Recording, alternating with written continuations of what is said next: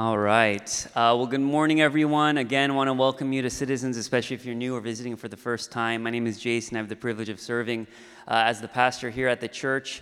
Um, if you have your Bibles, if you want to turn with me uh, to book of John, chapter 16, uh, verses 5 to 15. Uh, if you can choose your translation, if you're following along on an app, I'm going to be reading from the New Living Translation, the NLT. John chapter 16, verses 5 to 15. This is the reading of God's word. But now I am going away to the one who sent me, and not one of you is asking where I'm going. Instead, you grieve because of what I've told you. But in fact, it is best for you that I go away, because if I don't, the advocate won't come. If I do go away, then I will send him to you. And when he comes, he will convict the world of its sin and of God's righteousness and of the coming judgment. The world's sin is that it refuses to believe in me. Righteousness is available because I go to the Father, and you will see me no more. Judgment will come because the ruler of this world has already been judged. There is so much more I want to tell you, but you can't bear it now. When the Spirit of truth comes, he will guide you into all truth. He will not speak on his own, but will tell you what he has heard. He will tell you about the future.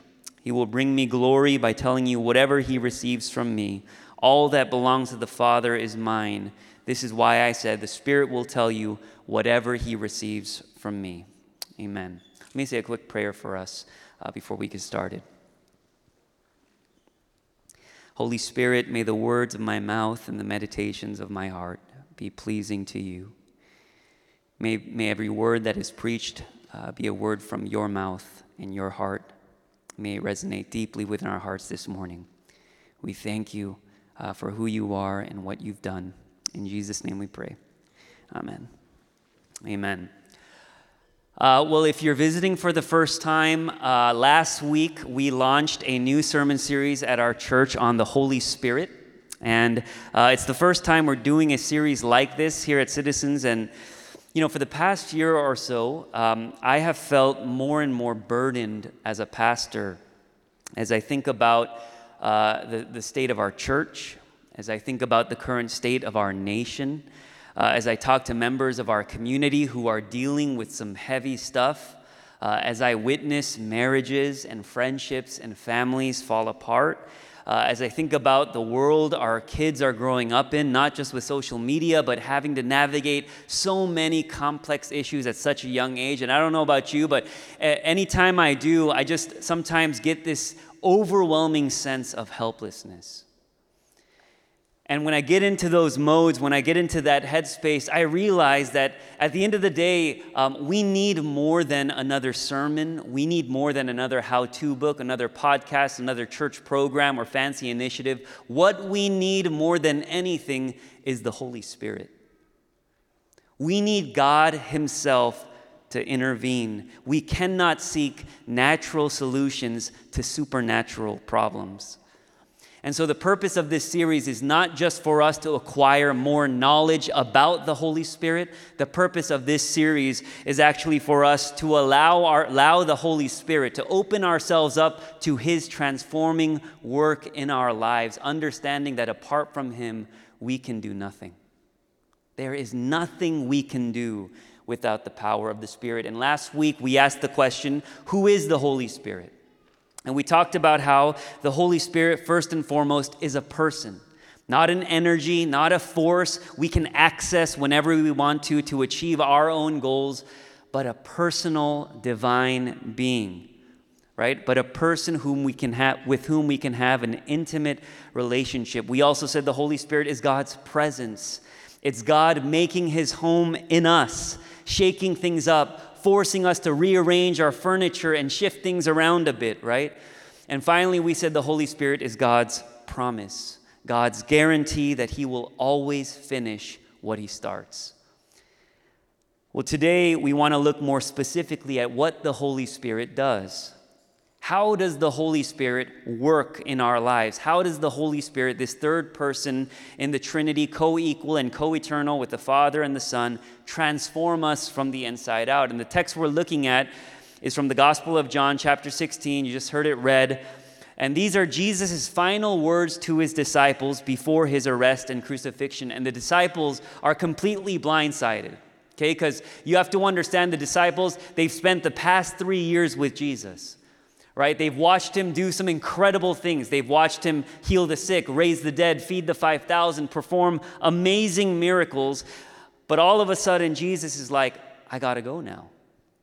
And the disciples are, are confused because they're like, wait, I thought this was just the beginning. We gave up everything for you and we're following you, and, and it's been three years. What do you mean you have to go now? And they're confused, they're uncertain, they're grieving. And at the end of the day, they, they, Jesus is like, Well, I got to go back to the one who sent me. And the disciples don't really get what he's saying. All they can think about is the fact that they're about to lose their best friend and their teacher. But here in John 16, Jesus reiterates what he tells his disciples two chapters earlier in John 14 that it's actually better that he go away because only then will the advocate, the Holy Spirit, come.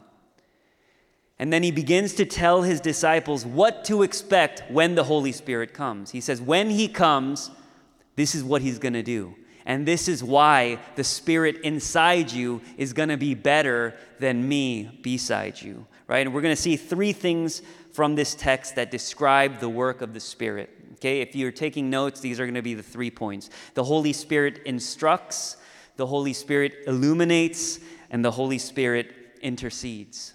Okay, He instructs, He illuminates, and He intercedes. Okay, so first, the Holy Spirit instructs. In verse 12 to 14, Jesus says, There's so much more I want to tell you, but you can't bear it now.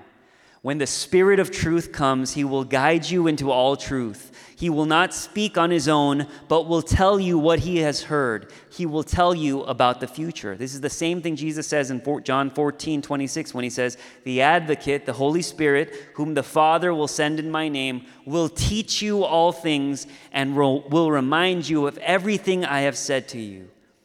Jesus is saying, Look, there's so much more I want to tell you about myself. There's so much more I have to teach you. And this time and, and in time I will. You're not ready for it now, but in time I will through the Holy Spirit. And what is he foreshadowing? He's foreshadowing this. He's foreshadowing this book that 2 Timothy 3 16 to 17 says is God breathed and useful for teaching, rebuking, correcting, and training in righteousness, so that the servant of God may be thoroughly equipped for every good work. I think it's so amazing that through this book, you and I have access to more knowledge about God than the disciples did. The disciples didn't know how the story was going to end. The disciples didn't quite understand the magnitude of what was happening. They didn't understand that they were being swept up into the greatest story ever told, but you and I do because we have this book. It's the Holy Spirit who not only inspired every word in Scripture, but also now instructs us to understand and apply these words in every aspect of our lives. Put another way, it's the Holy Spirit who takes objective truth and makes it subjective reality. Okay, let me say that again. It's the Holy Spirit who takes objective truth and makes it a subjective reality. Let me illustrate like this uh, I'm a dad. I've been a dad since 2015, and that's a fact. That's objective truth. But there are moments in my life that make me feel more like a dad than others. Right? When I come home from work and my kids run up to greet me and they, gave, they give me a big hug, in that moment, I'm not more a dad than I was five minutes ago, but I get the sense, I get a greater sense that I'm a dad. I'm able to experience that reality so much more deeply.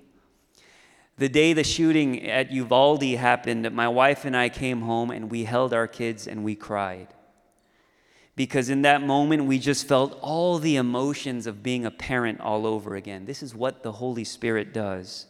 He takes these big objective truths about God that we read in Scripture and he makes them a subjective reality in our lives. We've all had those moments, right? When we're reading something in Scripture or we're listening to a sermon or singing a worship song. Maybe it's a song we'd sung a million times, but for some reason, that particular day, that particular circumstance or season in life, something about the words of that song just come alive for us and just hit different right? Many years ago, um, I attended a funeral of a young high schooler who I watched grow up in Sunday school.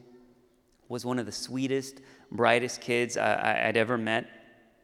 And um, you know, over time, a little bit later in life, he kind of got caught up in the wrong crowd and ended up being killed in, in, in a horrific act of gang violence. And, and to this day, I still remember the song we sang at the funeral. It was the Father's Song by Matt Redman. It's a song I'd sung many times, and yet in that moment, there's this, there was this moment in the funeral when we're singing the words, the Father's Song, the Father's heart. You're singing it over me. And there's this moment when the father, when the dad who just lost his son, gets up in the middle of the song and he walks up and he just lightly places his hand on his son's coffin. And that moment just broke me. And, and, it wasn't just because no parent should ever have to bury their kids, but for some reason, in that very moment, I started thinking about the heart of God, who, though he was the creator of the universe, was also a father. He was a father who sent his only begotten Son the Son whom He loved so deeply to be the atoning sacrifice for our sins. And I already believed this in my head, but I felt the full weight of that truth for the first time in that moment. And you could say, Jason, well, I mean, you just got caught up in the emotions. It was the song, it was the circumstance. But you see, the Holy Spirit created our emotions, the Holy Spirit created music. The Holy Spirit takes what the enemy means for evil and he turns it for good. So, why couldn't the Holy Spirit use everything He has at His disposal to guide us deeper into the truth of who God is? Of course, He could, because that's what all good teachers do. Have you ever had those moments when you're reading the Bible and all of a sudden it feels like you're not reading it anymore, it's reading you? When it feels like you're looking into a mirror? a mirror that's revealing all the areas of your life that need work or revealing certain destructive patterns or habits that need to be addressed. Those moments when you're listening to a sermon and all of a sudden you feel super vulnerable and exposed. Where do you think those feelings are coming from? In verse 8, we read, And when he comes, the Holy Spirit, he will convict the world of its sin and of God's righteousness and of the coming judgment. Good teachers will always confront our bad habits. Good teachers will always call out things that need to be called out. Good teachers do not let us stay where we are. They are constantly pushing us to grow and to mature, and the Holy Spirit will do just that. He will use your community to do just that. He will use a verse, a conversation, a circumstance, a mentor. He'll use everything at his disposal to instruct us and to guide us into all truth. Okay, so number one, the Holy Spirit instructs. Number two, the Holy Spirit illuminates. To illuminate something is to shine a light on it, right? And when you shine a light on something, the center of attention is not on the light source, it's on the thing that the light source is illuminating, right? The whole point of shining a light on something is to bring attention to that thing. Well, what does the Holy Spirit bring attention to? What does the Holy Spirit illuminate? And we see it in verse 14. Jesus says, He, the Holy Spirit, will bring me glory by telling you whatever He receives from me. The Holy Spirit will bring me glory by telling you whatever He receives from me, meaning this the Holy Spirit's job is not to bring attention to himself, but to bring attention to Jesus, to glorify Jesus, to shine a light on Jesus, to tell us, look at Jesus. J.I. Packer calls the Holy Spirit the shy member of the Trinity. And it's not because the Holy Spirit is timid, it's not because he's a pushover, it's because the Holy Spirit is always deflecting attention away from himself to others. Okay, it's kind of like the bassist in a band. Okay, um, if you, uh, you know, most non musicians have no idea what a bassist does and how a bassist functions in the context of the band. They all think the bassist is just playing a big guitar. Okay, and um, you know, our bassist today is going to feel really self conscious when he comes up for the final song. Sorry. Um, okay? Uh, yet I would argue, personally, that in the context of a band, the bassist might be the most crucial person because the bassist's job is to make everyone else sound better. We all hear the drums, we all hear the vocals, we all hear the electric guitar, but when you hear all these come together and it sounds good, more often than not, it's because of the bass. The bass is like the glue that ties everything together, and you will absolutely notice when the bassist is missing. You may not hear it, but you will feel it. And the best bassists understand that their role is not to draw attention to themselves, but to support the other instruments and let the other instruments shine. This is what the Holy Spirit does. He says, Don't look at me. I'm here to make Jesus look good.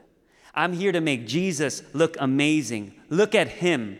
Look at how beautiful and glorious and awesome Jesus is. And in this sense, we know that the Holy Spirit is most present not when there are lots of butts in the seats, not when people are jumping up and down, but when Jesus Christ is at the front and center. If you want to know if the Holy Spirit is present at work at Citizens, ask yourself is Jesus Christ at the front and center? Is Jesus Christ exalted in everything we do? If you want to know if the Holy Spirit is at work in your life, you don't have to wait for a feeling or an audible voice or a tingle. You just have to ask yourself are my eyes fixed on Jesus? Is Jesus at the center of everything I do? Is Jesus at the center of every decision I make? Because the Holy Spirit is always illuminating Jesus. The Holy Spirit is always placing the attention to Jesus. In fact, this is true of every member of the Trinity, right? Contrary to popular belief, some people think God is this narcissistic God who all he wants to do is, is get worship from people. No, no, no. God is not a narcissistic God because God reveals himself through the Trinity, who all they do is defer glory to each other. The Holy Spirit glorifies the Son. The Son gives it right back to the Spirit, saying, No, the Holy Spirit is better than me. You're, you're, you're in for a treat right? And then all of a sudden the Father jumps in and looks at the Son and says, This is my Son with whom I am well pleased. And then Jesus, you know, takes it back to the Father and he's like, Father, glorify me that the Son may glorify you. And it's this triune love fest in the Trinity that's been going on since the very beginning. You ever meet those um, like annoying couples who make you really angry because they never fight and they love each other so much? It's like, you know, they like comment on each other's Instagram posts when they're like sitting right next to each other, you know? And it's like, you know, you're the best. No, you're the best. No, you are. No, you. It's like we get it, okay? Like you love each other so much. Okay, just just wait till you have kids, all right? Um, but but but this is the kind of love we see in the Godhead the Father, Son, and Spirit, constantly deferring attention and love to one another. They're like, You're the best. No, you are. No, you are. No, you are. Always illuminating each other. And why does this matter for us? It matters because if the Holy Spirit's role is to always draw attention to Jesus, if the Holy Spirit's orientation is always other focused, and that same Spirit lives in you and me, then that means that our lives must always draw attention to Jesus. That means our lives must always be oriented toward others. And the big question for all of us today is when people look at you, what do they see? Do they see someone who is completely self absorbed? Who's only focused on furthering their career, their family, their goals? Or do they see Jesus? Do they see someone who is other focused, someone who's always celebrating and honoring other people rather than constantly criticizing and tearing people down? Do they see someone who cares more about being right than about being loving? Do they see someone who views their time, money, and resources not as something to hoard for themselves, but something to be employed in the service of others? Do they see someone who sacrifices their needs, preferences, comfort, their pride in order to uplift others? Do they see someone who models the self emptying love of Christ? The forgiveness of Christ, the kindness of Christ, the generosity of Christ, because this is what the Holy Spirit in us should do. Okay, so number one, the Holy Spirit instructs. Number two, the Holy Spirit illuminates. And finally, the Holy Spirit intercedes. In verse 7, Jesus uses a very specific word to refer to the Holy Spirit. He calls him the advocate, okay, which comes from the Greek word paraclete. In other translations, you'll see that word translated as comforter, sometimes translated as counselor. And when you, whenever you have multiple translations of the same word, it usually means that there's no sufficient word in the English language to capture the full magnitude of a word. So it usually means all of the above and then some. Okay, and a lot of commentators have debated kind of what this word means, trying to find the, the essence of this word. But most of them believe that the best way to understand this word paraclete, translated advocate, is someone who's like a legal advocate, okay? Someone who's like a defense attorney in a court of law, someone who pleads your case, someone who speaks up for you, someone who intercedes on your behalf, someone who's on your team. Okay, now what's very interesting is that two chapters before this, Jesus again uses the word paraclete to describe the Holy Spirit, but there he specifically says the Father will send another advocate, another paraclete. He uses the word another as if to imply there's more than one, as if to imply that there was an advocate before the Holy Spirit. And the word another translated from a, is translated from a Greek word that means of the same kind. So, what Jesus is saying is that the Holy Spirit is an advocate of the same kind as another advocate. And in this subtle way, Jesus is referring to himself. In 1 John 2 1, we read, But if anyone does sin, we have an advocate, a paraclete, who pleads our case before the Father. He is Jesus Christ, the one who is truly righteous. Romans 8:34 says, "Who then is the one who condemns? No one. Christ Jesus who died, more than that who was raised to life, is at the right hand of God and is also interceding for us." Jesus, our first advocate, is at this very moment pleading with the Father on our behalf. You see, every day, you and I, we mess up. We hurt the people we love. We turn a blind eye to those in need. We chase after false idols. Every day we fall miserably short of being the spouse we were called to be, the parent we were called to be, the brother, the sister, the friend we're called to be. And every day the enemy shows up and tries to make a case against us. Got to imagine kind of like a courtroom in heaven where the enemy stands up and pulls out a laundry list of our failures. And he lays them out before you and before God, and he says, Look at what this person has done. They should be condemned. They're not worthy to stand in your presence. But you see, in that moment, Jesus, our first advocate, our first paraclete, stands up and intercedes for us. He pleads with the Father on our behalf and he says, Father, you are just, and you cannot punish people for the sins that I've already paid for with my blood.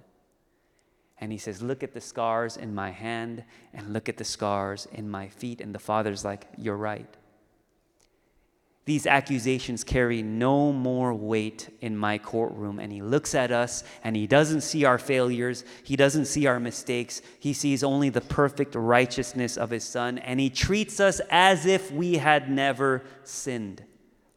He doesn't see us as his enemies, but in Christ, he sees us as his beloved children. What an amazing truth. Well, if Jesus is our first advocate and he's pleading with the Father on our behalf, then who is the Holy Spirit, our second advocate, pleading with? Because he must be pleading with someone as well. The Holy Spirit is pleading with us. He's pleading with us to remember what the first advocate is doing. He's pleading with us to remember who we are in Christ. He's pleading with us to look at Jesus. You know, in the seventh grade, um, for some reason, I was part of our school's track and field team. Okay? Um, running was definitely not my forte. Still not. It still is not my forte. Okay, and I was uh, definitely the slowest person on our team. And for some reason, the coach had me running the 800 meters and the 1600 meter, okay, which are like, like longer distance. And when you're the slowest person on the team, when you're the slowest person in a 100 meter or 200 meter dash, it's okay because the race is over quickly. Okay, so the embarrassment doesn't last long. If you're the slowest person on the team and you're running the 800 meters or you're running a mile, it's really embarrassing because you're last place for a long period of time okay? And people are watching you be last place for several minutes. Um, and I still remember, like, we had like a county track meet, and I was running in the 1600 meters. I uh, didn't even tell my parents about it because I was ashamed. And as expected, we're running, and I'm in last place, okay? Uh, I was actually so far behind the group that when I started my final lap, I looked back and they were already prepping the next race. Um, and so I started my final lap, and I was like, just keep your head down and just don't say anything. It was humiliating.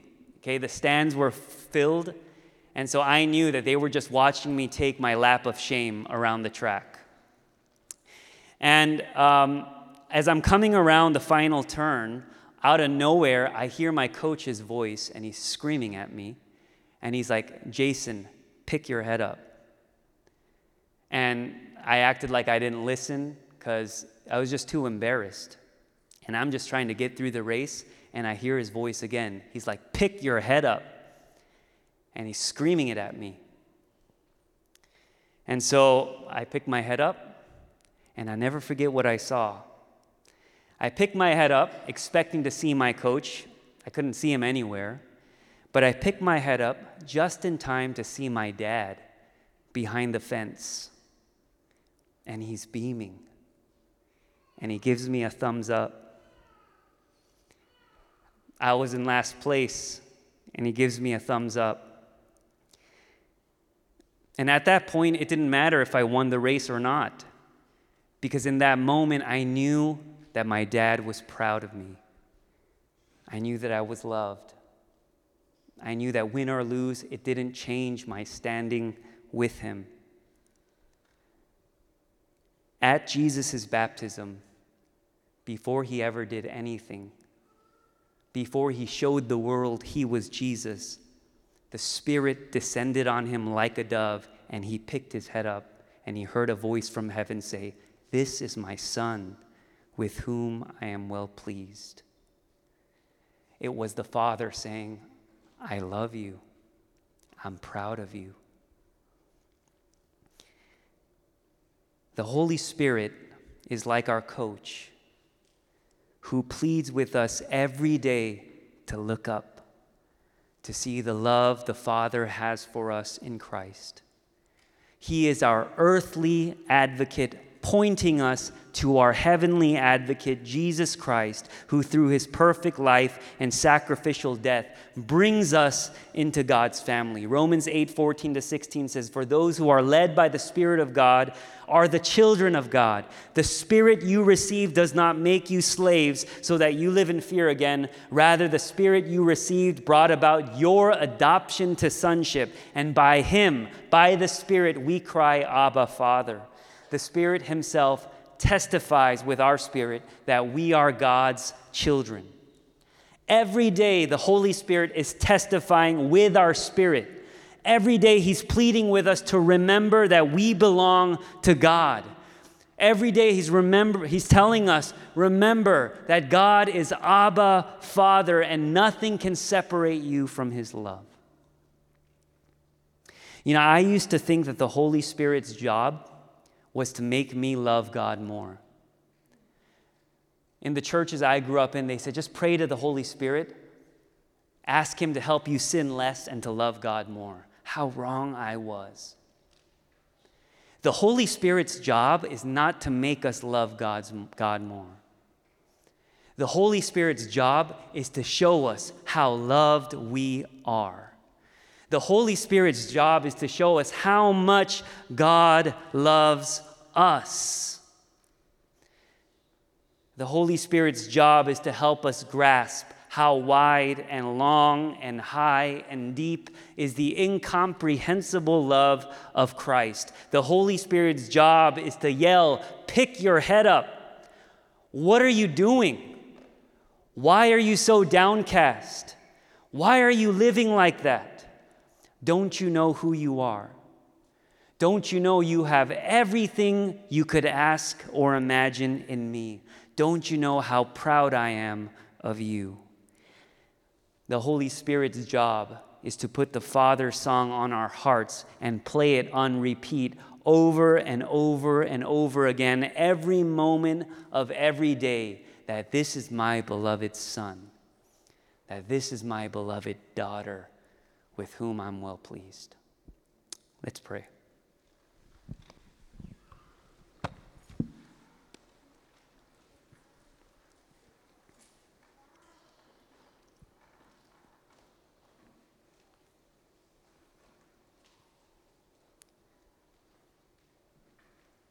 Holy Spirit, would you open our hearts to your work?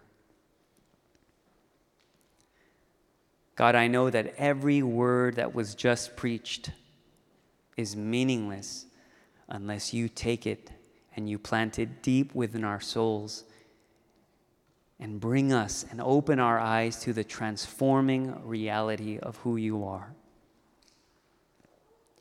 I pray for my friends in this room who today are sitting here and they are discouraged, who feel condemned either by themselves or others, who feel like they're not measuring up, who feel like they're just not meeting the expectations they've set for themselves or those in their lives have set for them. I pray in this moment that you would yell, pick your head up. And I pray that every person in this room would lift their heads and see the Father's face beaming, saying, This is my son, this is my daughter, with whom I'm well pleased. God, remind us of your love. Show us that in Jesus we're accepted, we're validated, we're vindicated Thank you for this word. Would you use it to continue to place Jesus front and center in our lives? That Jesus would become, um, Jesus would take center stage, and that our eyes would stay focused on Him. We thank you. We love you. In Jesus' name we pray. Amen.